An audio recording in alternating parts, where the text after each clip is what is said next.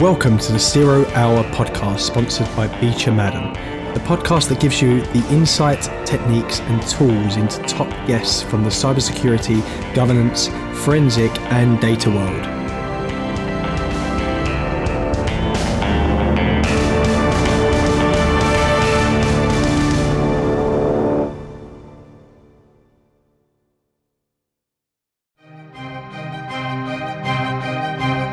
Beecher Madden are recruiters for cybersecurity and corporate governance professionals. Leveraging our long held relationships, industry knowledge, and data driven approach, we help companies and candidates make better hiring decisions.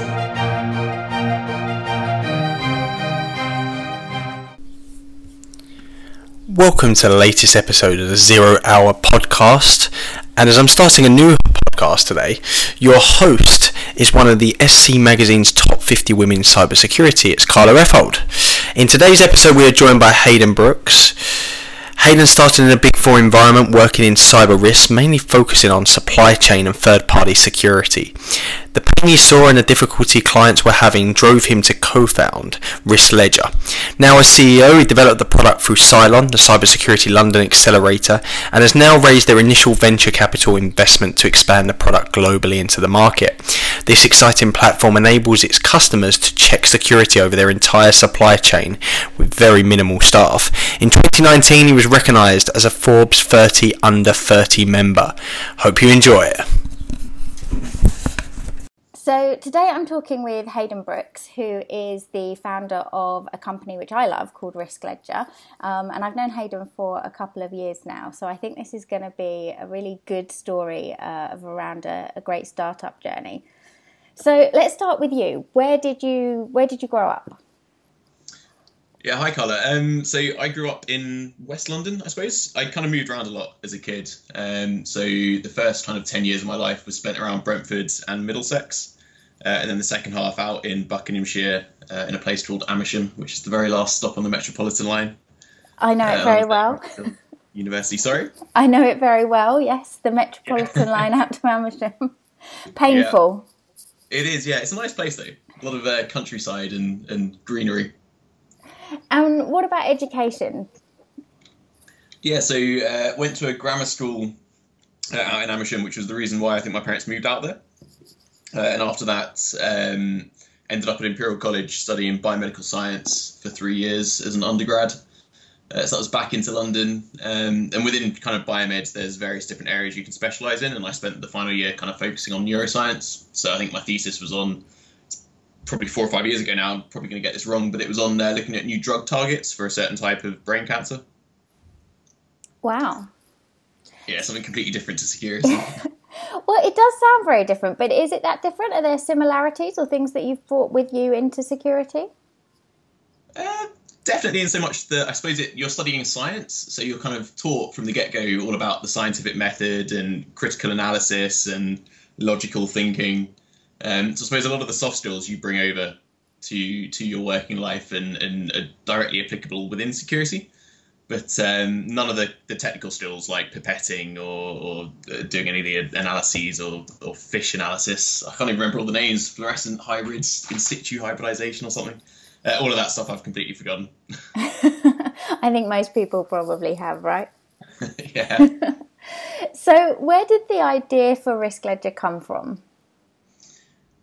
Oh, good question. So when I started my career, I started as a graduate at KPMG, uh, and the very first project I had was looking at supply chain security for a large bank in, in London.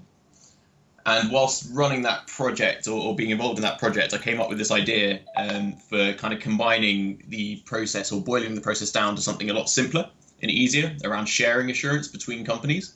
And that was the, the, the kind of core stem of the idea uh, and then from there it kind of developed over over the next few years until until we launched Risk Ledger. Okay, so how long were you with KPMG for? Uh, not too long. So I was there for just under two years, I think, as a grad. Um, they the kind of the big four go through boom and busts when it comes to to kind of consulting work. So when I joined KPMG, they were on quite a, a large growth trajectory. Um, and then two years later, they were unfortunately kind of shrinking the team a bit because I think the work, some of the work had dried up. Uh, so from there, headed over to Deloitte Okay. And what did you do with Deloitte? Similar thing. So I joined their cyber risk team, um, and I was within that team. That was a team of 15 when I joined. Uh, a bit later on, they basically combined the cyber risk team with the consulting team, and the consulting team was a much larger team. But within the cyber risk team, I focused purely on supply chains. So all of my projects were around helping clients understand the risk from their supply chains and then helping them to mitigate that as well. So, what made you think I'm going to go out and create this product on my own? Did you did you consider doing it within Deloitte or within KPMG? Or was it always something you wanted to do for yourself? Um, to be honest, I I don't really know. Um, it was all kind of a, a, big blur. I definitely did consider doing it with with one of the big four, but I don't think because it's a technology product. As much as I love the big four, they're not really geared for building technology. They're not a technology firm. So it, there was always kind of that in the back of my head saying, if I'm going to do this properly and, and I want to do this properly, I'll need to leave and, and set up a company uh, and do it kind of solo um, and with a co-founder and a team, obviously. Uh, but there was no kind of trigger moment or no no overarching right now we're, we're going to do this kind of thought. It was very much a um, yeah, just over a few weeks built a pitch deck, and then from there it kind of all spiraled. Well, that's a really interesting point because lots of people have ideas or have dreams of having a business, but leaving the security of a, a, a full time, well paid job, um, or actually just getting the confidence to take that, that leap, that can take people years. What um, yeah. was there a moment where you just realised it was happening, or how did that come about? Yeah, so I'd actually left Deloitte and joined a startup myself, which was a, a consulting startup. Uh, and I left that startup on a Friday and then went full time on Risk Ledger on the Monday. But throughout kind of the, the few months before that or prior to that, uh, I'd had a couple of friends who worked in venture capital, so they'd walked me through kind of what a technology startup involves, a lot of the stages that, that you need to go through in order to be able to build a company. And I found that really helpful because that kind of set the ground and gave you almost like a framework to work against. So you're able to break down this huge task of building a company down into these kind of um, individual kind of segments of work. Um, and yeah, and then in terms of I suppose the the confidence to take the plunge. To be honest, I've I've always been the type of person who just I, I tend to tell people I'm going to do something, and, and, even in my head I don't think I'm going to do it, and then because I've told people, I kind of think, oh, I have to do it now. Uh, so you end up kind of forcing yourself into doing it. Um, so I'd say yeah, that's probably the, the way I went about starting Risk Ledger. Uh, but it very much was left uh, left a full time employment on a Friday, and then from the Monday onwards was was uh, yeah full time on Risk Ledger. Wow. Now you went through, was it two accelerators? Uh, kind of. So the first accelerator we did, which was actually before uh, I went full time, was something called Hut Zero, which was a week long course sponsored by uh, DCMS uh, and and helped. I think it was run by uh, the same people who run Cyber London, so Grace and Jonathan and Kirsten. Um, and the idea behind that week long course is just to give you an introduction into entrepreneurship, into building a company, specifically within cybersecurity, and give you some guidance around how to write a pitch deck and kind of the very basic fundamentals that you need to you need to learn quite quickly in order to be able to progress. Um, so did that, and that kind of gave me a, a flavour for what I was getting myself into, and then got accepted onto Cylon. So Cylon uh, is a startup accelerator run out of Hammersmith, uh, and that's Jonathan and Grace are the co-founders, and that's a three-month uh, long accelerator that basically takes uh, cyber startups and then for three months helps them shape their value proposition, introduces them to investors, to potential clients. Uh, you go through kind of day after day after day of speed mentoring, so it's kind of 20 minutes with each mentor, really full on. Um, and I think before I'd started Cylon, I'd maybe pitched 10 to 20 times. By the end of the three months, I must have been nearish four to 500 pitches. Wow. Um, so you really, yeah, you hit, you kind of see yourself and hear yourself develop over over that time period, which is absolutely great. And it culminates in a demo day where they invite a load of potential investors in London into a room, um, and you get uh, three minutes to pitch, which is my first taste of a, of a pitch that's kind of encapsulated with a time frame. So you had to get it all out in three minutes, which is a lot harder than it sounds. Um, and yeah, that kind of off the back of that, we managed to raise our first investment round. So that's uh, that definitely helped launch us into into what we are now. Brilliant. So, how do you go about getting accepted into something like Cylon? Yeah, so um, there's there's huge amounts of, of information on on this kind of online. It's a similar process. So Cylon invests some money. Uh, so they invested fifteen thousand pounds and, took some equity for that right at the very start, and they're typically the first external investors that a company will have. Um, and so they kind of go through the same process that a, a, traditional investor would when they're assessing a company. So they look at kind of two or three things primarily. So, firstly, the founding team. So, do they believe that the founding team are going to take this forward and are going to deliver a, a company at the end of it and they're not going to give up after a year? And they, they believe that the founding team are smart enough to, to kind of almost pivot around any challenges they come across.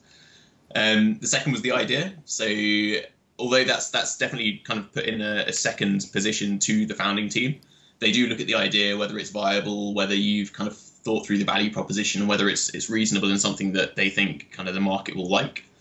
Um, and then yeah, the third kind of thing that they would look at to that is almost execution to date. So the the strange thing is when I first looked at starting a company, a lot of people think you can come up with an idea, a pitch deck, and then investors will throw money at you if it's a good idea and you have a background in in whatever uh, the idea is in.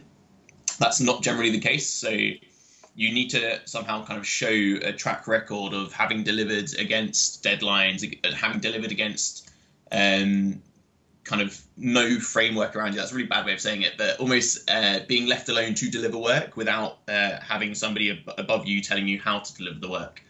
Uh, and kind of that execution and proving that execution gives them comfort that when it comes to kind of uh, solving a problem in terms of, let's say, supply chain. So we're going to solve supply chain that you can actually break that down and progress down it without anybody telling you how to. Does that make sense? Yes, no, that does make sense. Although that must be quite hard to prove. how do how do you go about demonstrating that you can work in such an autonomous way? Yeah, I, I, a lot of it is just speaking to people. So when you first come up with the idea, you'll have an idea and you'll think it's the best idea on the planet, and you won't want to tell anyone in case anyone else steals it. Uh, and that's definitely the wrong way to, to think about that. So the idea that you first come up with is always going to have to be molded and changed and, and reconfigured based on feedback. So the best bit of advice I ever got was from a gentleman called David Chan, who just said you pitch to everyone. Uh, whether it's your parents, whether it's colleagues, people you meet on the street, just tell them what you're up to, pitch to them, and then listen to, to their feedback or their advice on how you pitch it and what you're pitching. Um, and that helps over time. That helps kind of develop the pitch, develop the value proposition you're bringing, you start to realize that there's a lot of nuances to, to certain parts of, of what you're trying to do that maybe other people can see that you can't. And just showing that track record of having developed the value proposition and the pitch over time is one way to show execution. And then the second way would be to actually find customers who are willing to back that vision. So before starting on Cylon, we had I had spoken to a number of kind of CISOs. They'd all said, "Yeah, this is a great idea. Um, when you're progressing with it and when the tech's built, we'd love to love to be involved and, and trial it." Uh, and having kind of people from the industry back you up and, and really buy into that vision from an early stage really does show that uh, you can execute it against it and you can get people bought into what you're trying to do without you having even a technology product to sell. So there'd be the two ways that I do it. And then the third way would be find a co-founder. So um, it's really hard to raise investment if you don't have a founding team. So if you're a solo founder, you can do it, but it, it's exceptionally hard. And VCs typically won't invest in solo founders.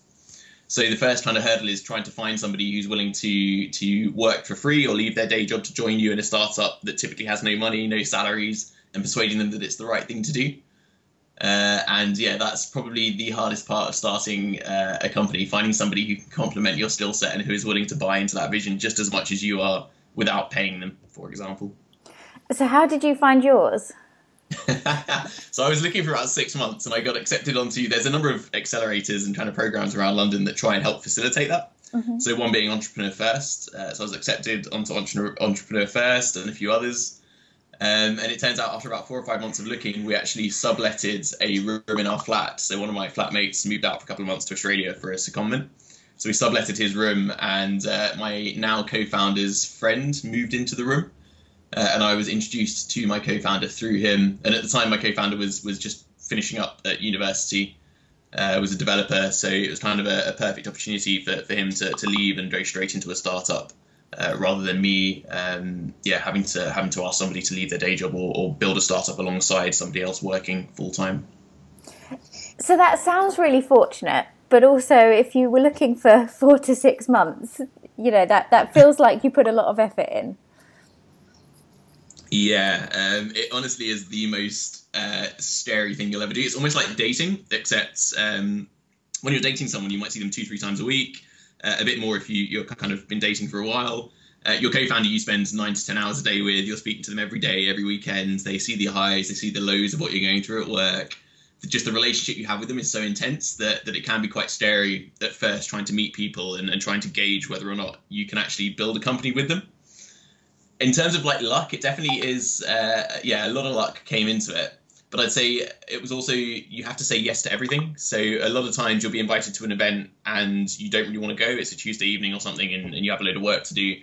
And it was just learning to say yes to everything and going out and speaking to people and forcing yourself into situations where this luck can happen and where you kind of find these opportunities where where uh, things like somebody moving into the flat and introducing you to their friend can kind of happen. Um, so yeah, it's part, partly luck and then partly just forcing yourself out there and, and trying to generate as many opportunities as possible. We always used to say in my company, the uh, the harder you work, the luckier you get. yeah, exactly, exactly so i mean that's a really good point about how much time you have to spend with that person but also the amount of trust you have to put into that person too how have you gone about building that trust between the two of you yeah i think uh, again it's it's kind of done over time so you can't really expect to sit down with someone and, and trust them explicitly from day one with uh, with Dan, my co-founder. So the reason why I knew it would work pretty much immediately was he was the first person who I sat opposite who kind of pointed out all the flaws in my plan and, and where everything could go wrong. And that was quite refreshing and nice to hear somebody who was actually kind of critically analysing what we were doing and, and, coming up with, with ideas for themselves. Uh, and I'm yeah really humbled that he he joined because he's twice as smart as I could ever be. Um, which yeah over time kind of you you see them deliver work you, they see you deliver work and you kind of build this trust around okay well i've seen him get out of some quite kind of tough spots on the tech side. Uh, he's seen me get out of some quite tough spots and mistakes on the business side. So you kind of build up that that trust and rapport um, over time now, one of the things you mentioned was uh, finding someone that complements your skill set. Um, and I think it was you that introduced me to this phrase, the hacker hustler hipster uh, kind of trio. hustler, yeah. so how how does one go about identifying where they they fit? Because you know a lot of people that have that entrepreneurial spirit generally think they can do it all. So how do you how do you go about picking your weaknesses? Yeah, the only way to really find out is to try and do it. So I suppose there's, there's kind of multiple answers to that. So the first would be that um, the hackster, hipster, hustler kind of uh, trichotomy was I can't remember the gentleman's name who came up with it, but it's definitely not a quote that, that I can kind of take. Um, Do but it, yeah, the, the, anyway. kind of the, the, hackers, the hackers probably the easiest one to identify because they have to be able to code and deliver deliver kind of tech, uh, and that's a skill set that, that only some people have. So if you're a great coder, you end up typically being the uh, the hacker. And when I say great coder, it's not just uh, kind of the quality of code you write, but your ability to uh, think of kind of quick ways around problems and, and be able to, to come up with solutions uh, quickly that might not be perfect, but that, that do the job at the start. Uh, and then in terms of the uh, hipster and hustler, so the hipster is typically a marketing person. So they love basically getting the message out there, speaking to as many people as possible. Uh, they're usually a guru when it comes to digital marketing. Uh, and your hustler is basically the CEO. So somebody who goes out, hustles for money, hustles for clients, uh, and is constantly kind of putting themselves out there and, and trying to to progress the business uh, in whatever way it needs progressing. Um, and yeah, they're probably the hardest to differentiate between. Um, again, there's a lot of literature out there on how to how to find out which which role you fit into best. But um, the only advice I could give is give them all a try, and then after five to six months, if you're a team of three and you've each given kind of each role a try, have an honest conversation around what you enjoyed, what you didn't enjoy, about each role and then just try and kind of figure out which one you'd, you'd like to work in. Uh, a lot of that kind of initial kind of year of building a company is all about figuring out what you want to do and how you want to do it. It literally is the wild west. There's there's you can build a company in whatever way you want with uh, with whatever kind of framework you want. So it's, it's up to you to kind of pick one and run with it until until you want to change it and iterate. And would you say uh, Cylon helps you with that? That um, having that framework around you? Massively, massively, yeah. So um, that's probably the biggest value accelerators bring is that they introduce you to other people who are running companies, and you get some great stories and advice off of them on how to do it. And then the second part is that there are definitely certain things where you have to be disciplined in doing them. So, for example, you need to upskill on the legal side. You need to understand kind of how companies are built uh, in terms of the legal frameworks. Uh, you need to make sure that's all kind of done done right and done perfectly, so there's no problems down the line. Similarly with the accounting and the tax and, and just kind of the structure around that and the, the training and discipline they provide around that kind of framework uh, is invaluable. It means you make a, a lot fewer mistakes at the start of the journey, which definitely then helps later on. You're not having to go back and fix things that uh, that, that you got wrong at the start. Okay. Um, and since then, I know you've had a, a, couple of years and you've got some more funding recently. So, what was that process like? Yeah, so um, went full time April 2018. April, May, June was Cylon. Off the back of that, we raised our first funding round that was led by a venture capital firm called Seedcamp. And we had uh, Episode One Ventures and Village Global, who are a big uh, venture fund out of uh, San Francisco, coming to that round as well, and a bunch of angel investors. Uh, so we used that money to hire a couple of developers, and then Dan and the, the developers built out the platform, the team. Um, launched the platform January 2019 now, so last year, about two years old. Uh, and yeah, we basically at that point got handed a term sheet which was for a seed round um, from First Minute Capital, who are another big venture capital firm in London. Uh, the co-founder of which is Brent Hoberman, who founded LastMinute.com. So once they heard the vision of what we're trying to build and and the uh, the kind of the impact it could have on on the ecosystem as a whole, uh, they were pretty bought in. So uh, they gave us the term sheet. We then uh, all the existing investors also followed on and, and handed some money into the round. Uh, so we raised that round and closed it uh, July last year, and that gave us kind of um, some real capital then to, to hire a, a, bit of a larger team and, and, start to really deliver on a lot of the a lot of the things that, that we needed to deliver on. So improving the technology, going out there to the market, uh, customer acquisition, things like that. And I think you said to me that sort of access to investors was not really a problem. Do you think that's because you've got a great product, or do you think a lot of uh, a lot of companies experience that? Um, I think it's it's it's a lot easier to understand when you kind of realize uh, this, the, the direction they're coming from. So the way I think about startups are there really are kind of three facets to it. Four if you want to count operations, but you have like uh, sales, investment, and then technology. And essentially, um, the investment side, the investors are there to hand over money. If you're a venture capital firm and you've raised a hundred million pound fund, you have maybe four years to deploy that hundred million pounds into startups and so it really is their job to meet as many startups as possible and to be handing over that cash. Um, and so from that respect, like any VC will typically take a meeting and then it's up to you in that meeting to be able to pique their interest uh, and get across the right message uh, that in the right way for them to be able to understand the vision and, and want to back it. And from that aspect, actually, I had a, a lecture when I was uh, on a weekend away with Entrepreneur First um, that Matt, one of the co-founders of Entrepreneur First, gave around how VCs are structured and their business model and what they look for in startups and why they look for it. More importantly, uh, and that really helps when you're pitching to VCs because you can kind of understand what they're looking for. Uh, and it helps you shape your vision into something that, that they will back and, and invest in. Uh, and then conversely, when it comes to the sales side, you're then pitching to people who are actually having to front money to, to pay for a product, uh, and they're the ones who are who are harder to win because they're not there to hand out money. They're there to actually bring good technology into a business to solve a problem. Uh, and so that's where your your kind of value proposition needs to be really sharp, really kind of well thought out, and needs to be valuable to the the customer you're speaking to.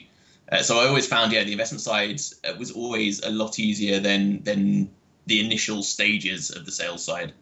Um, yeah, but having said that, it also depends on the VC firm you're speaking to. Uh, some VC firms will will prefer certain types of companies over others, so you have to pick the the investors quite carefully. And we're obviously in the middle of a pandemic, and everyone is locked in their houses. So, do you do you think that access to funding is going to change over the next year?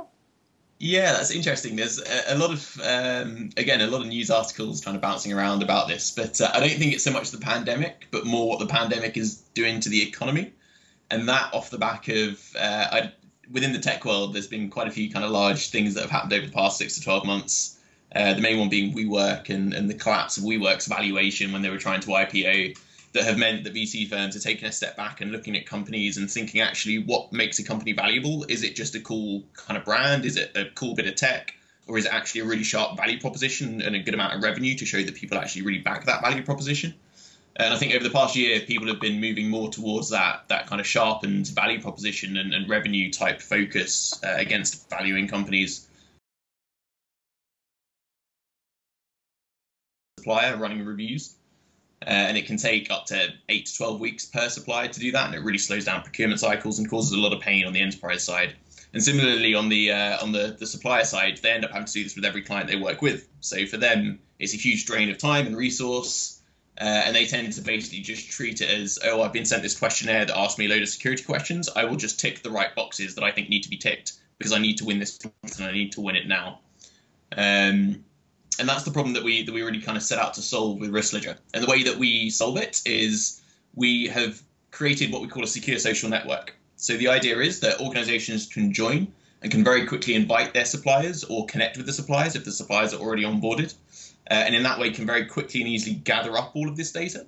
And on the supplier side, once they created a profile and almost told RiskLedger how they govern their security and provided some evidence for that, they can just share that single profile with all of their clients in quite a standard uh, way. And then we've built in a lot of flexibility between uh, the way organizations connect with each other that allow different enterprises to basically apply different levels of, of security requirements or different policies over different groups of suppliers. And that flexibility is super important. Uh, because every enterprise is different, they all have different risk appetites, and, and you're having to build a product that um, that satisfies all of them. Um, and one of the great things about that is that essentially, instead of it being siloed companies dragging out to their supply chain now, it ends up being um, almost this like tangled web of companies that all have visibility of each other's security if the other company has has given them that visibility. So the data collection is is made kind of super quickly, super cheaply. Um, and on the flip side, suppliers speed up their buying cycles kind of uh, hugely. It can cut buying cycles from two months down to kind of a day because um, they're able to share their security details with, with the click of a button. Um, and that social network element then kind of takes me onto the vision, which is essentially that uh, it's almost like this governance platform that every organization can join and can use to govern their security internally. And then when it comes to showing their clients through this connection request mechanism, they can just lift off the lid and show their clients what they do. But what that allows us to do is essentially provide integrations into different tool sets. So one of our investors, for example, is a director at CrowdStrike. And we can uh, integrate with the API of CrowdStrike uh, and allows us to collect that objective data from each one of these suppliers and then show that to the clients that there, there have been no problems in the supply chain. Uh, and the vision is essentially to build a security operations center for the supply chain. So we'll end up with a lot of these integrations into different tool sets. We'll amalgamate all of that data. Uh, and then the SIEM solution collects data from multiple kind of systems within an organization. We'll do that from multiple organizations across a network of suppliers. And we'll be able to basically spot, uh, prevent, and respond to attacks uh, on the wire um, in the supply chain, which is something that, that cannot currently be done. Wow. And I think you, you touched on it, you know, third party third party risk is one of the biggest causes of uh, breaches at the moment. Do you think that's set to continue? Definitely, and probably I would imagine uh, get a bit worse as well. Uh, and that's for two reasons. So, firstly, as, uh, as, with everything that's going on with with the pandemic and, and the economic impacts, uh, companies will look to kind of cut costs, and in doing so, they might uh, look to change suppliers to suppliers who are cheaper, which inherently brings kind of a bigger risk because there's less margin for them to reinvest in security. Uh, and similarly to that, uh, supply chain is one of those areas where it's a lot of it's made up of a lot of small to medium enterprises. And SMEs, um, even though they, they do take security seriously, they typically don't have the expertise or the budget to be able to match uh, the security programs that large enterprises have and so they're always going to be a larger risk. But one of the things that they can't do is typically if, if an SME is attacked, uh, they might not know they've been attacked. They might not know that the data's been taken, and so you end up with a lot of kind of data breaches happening down the supply chain uh, that aren't reported or that are never found out about. Uh, and so I'd say that kind of two thirds estimate is probably um, an underestimate as well. Uh, so I'd say yeah, over the next kind of two years, as supply chains start to tidy up, as you start to see uh, increases in the in the reportings of these breaches, uh, it's definitely going to going to grow as a risk. Do you think SMEs are starting to understand that risk? Uh, yes and no. So it really does depend on the SME. Um, to be honest, like being an SME, you have to understand that an SME's focus isn't necessarily on security. So they provide a service, and their focus has to be on providing that service and, and winning money for the business. Like they're there to make money for the company, not not to uh, necessarily kind of be the most secure. And so for them, um, security is always kind of second to that that primary business goal. Uh, and and most SMEs that we speak to, like they, they don't not want to be secure. It's it's just they don't really understand how to be. And the current kind of assurance process of just pinging questionnaires back and forth doesn't really help them in doing that. All it does is ask them a load of questions uh, that they have to kind of jump through to be able to win a contract.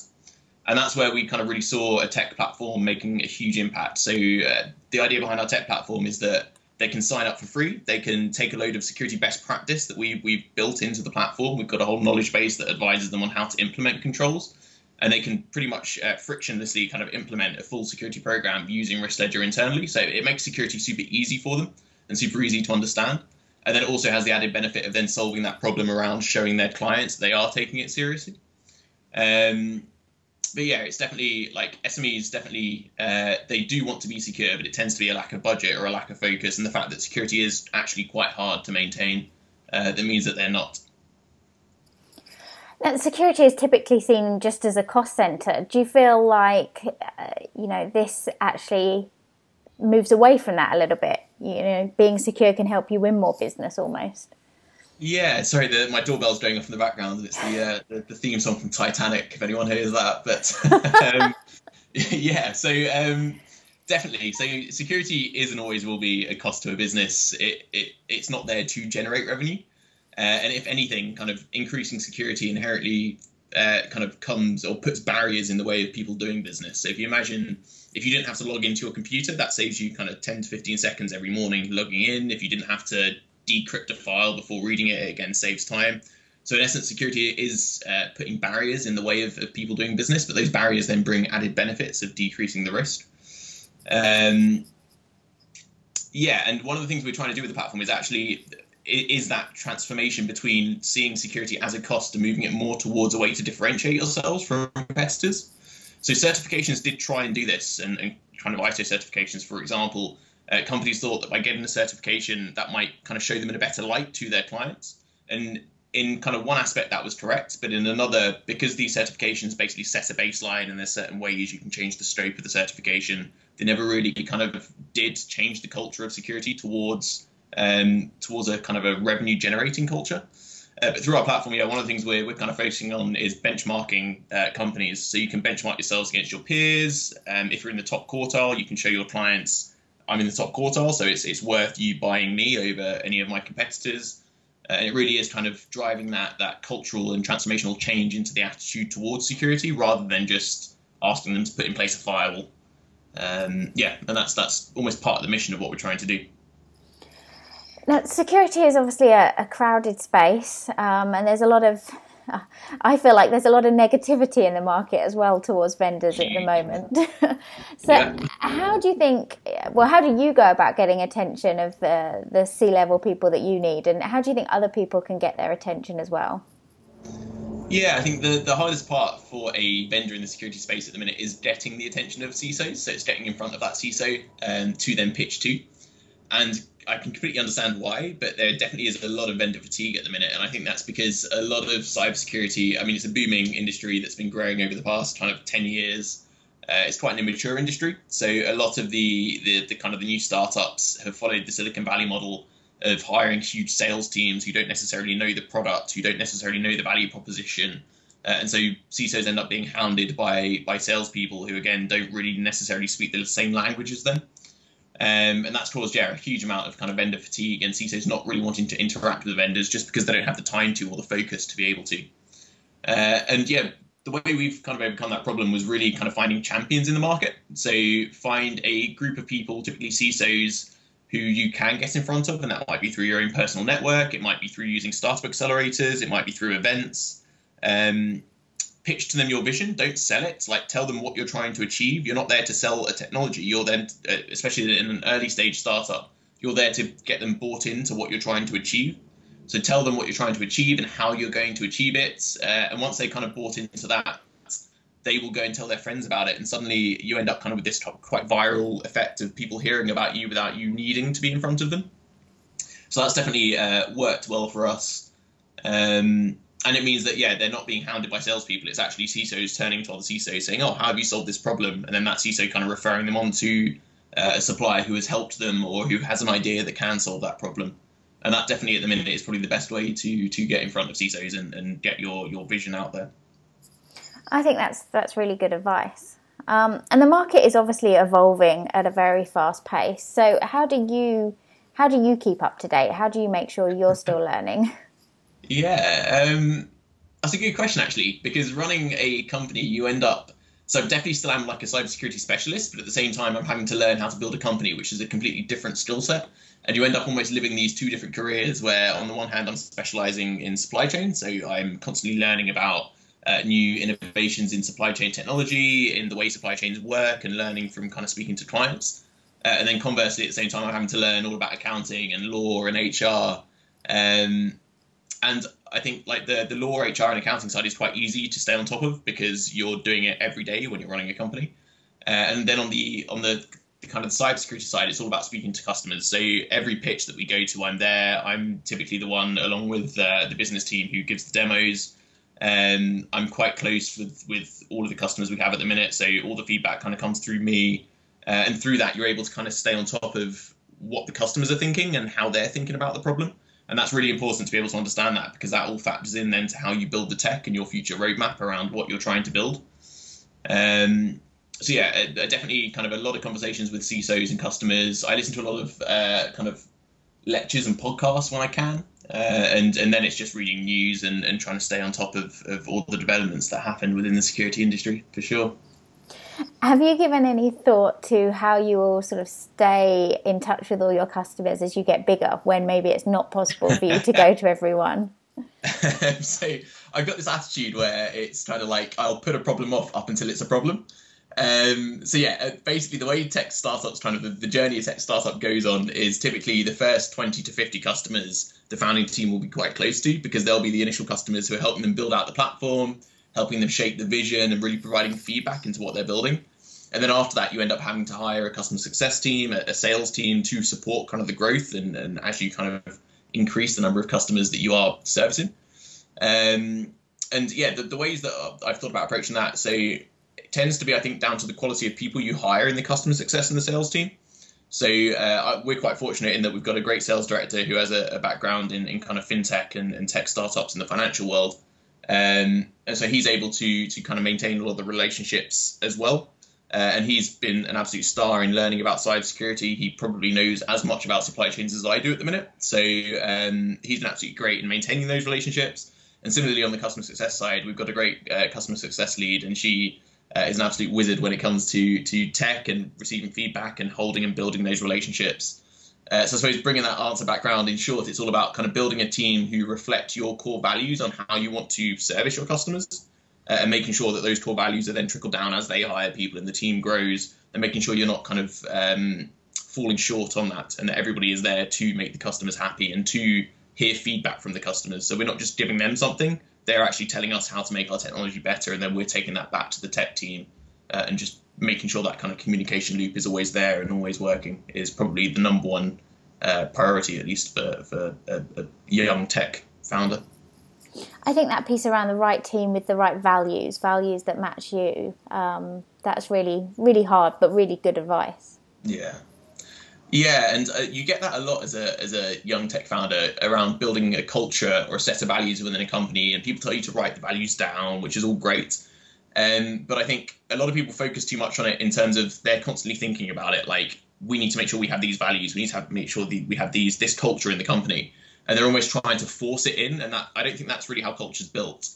Um, I think if you're there and you're you're kind of leading from the front and you're instilling your culture into into everything you do, then the rest of the team around you will inherently kind of pick that up and run with it.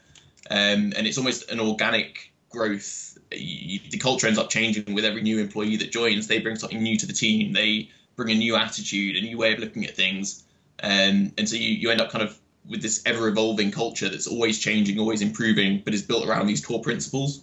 And it's definitely good to, to so right at the very start, Dan and I, before we'd even hired anyone, had sat down and, and written almost like a, an onboarding handbook.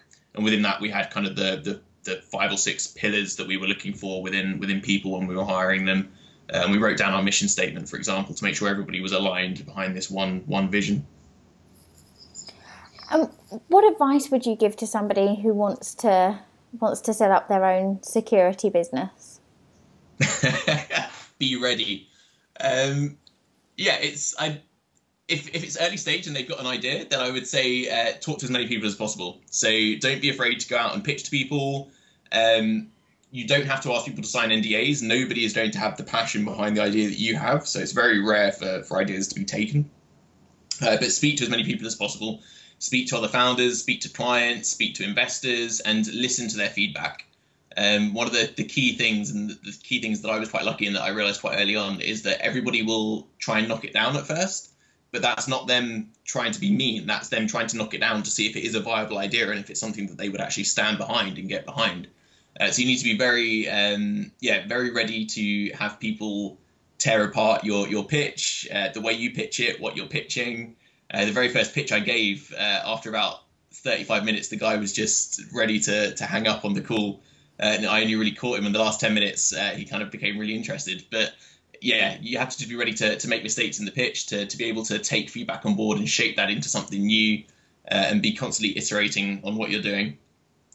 I think that's a really interesting point because you do get a lot of negativity when you when you come up with ideas. It's hard to not be put off when you when you hear that. yeah, definitely. Um, if anything, you you want the negativity though, and I think this is what separates successful founders. And I by no means yet would consider myself successful, but uh, the, the, founders who I've met who have built uh, businesses and exited them and, and, built really great products, they had almost this thirst for negativity in that they wanted people to tear apart their platform. They wanted people to tear apart their pitch. They wanted people to tell them how to be better. Uh, and they were able to take that on board and, and, and improve on whatever they were doing um, and, and come back stronger. So, yeah, I'd say that definitely is a, a skill that uh, you either need to have at the start or you need to learn very quickly if you want to, to build a, a tech company. Now, all of our podcasts end with 10 quickfire questions. So you need to just answer and not think. Um, are you That's ready? okay, here we go. What turns you on professionally? Hard challenges. What turns you off professionally? Monotonous work. How do you unwind? Ooh, um, music, I'd say. So to be honest, yeah, I, I tend to unwind either just by chilling on YouTube or listening to music, uh, and not really doing much else. Is that where the Titanic doorbell comes from? Yes, that is. Yeah, that and it was the best, the best one on the on the the alarm system we have. what profession other than your own would you like to try? Uh, oh, I love my job. That's the that's the thing here. Um, it would have been a military profession, I think. I would have loved to have gone into the military. Wow, okay. What activity gives you the most energy? Uh, solving problems and leading teams would be the two that give me the most energy. Who is your biggest inspiration?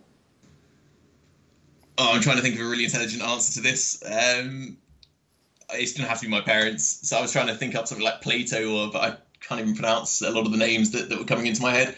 Um, yeah, definitely my parents. Like I've seen my parents kind of run up against obstacles, and and my dad's got this attitude where he always overcomes whatever's in front of him. So it's kind of a, a yeah, that's always been an inspiration.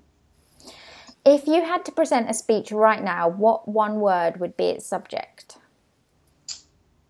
Uh, suppliers. You are at your best when you're doing what? solving problems. If today was the last day of your life, what one lesson would you impart? Uh, say yes more. If heaven exists, what would you like to hear God say as the reason He is letting you through the gates? um, nice guy with a great music taste. I'm afraid I think with the doorbell that's not going to happen.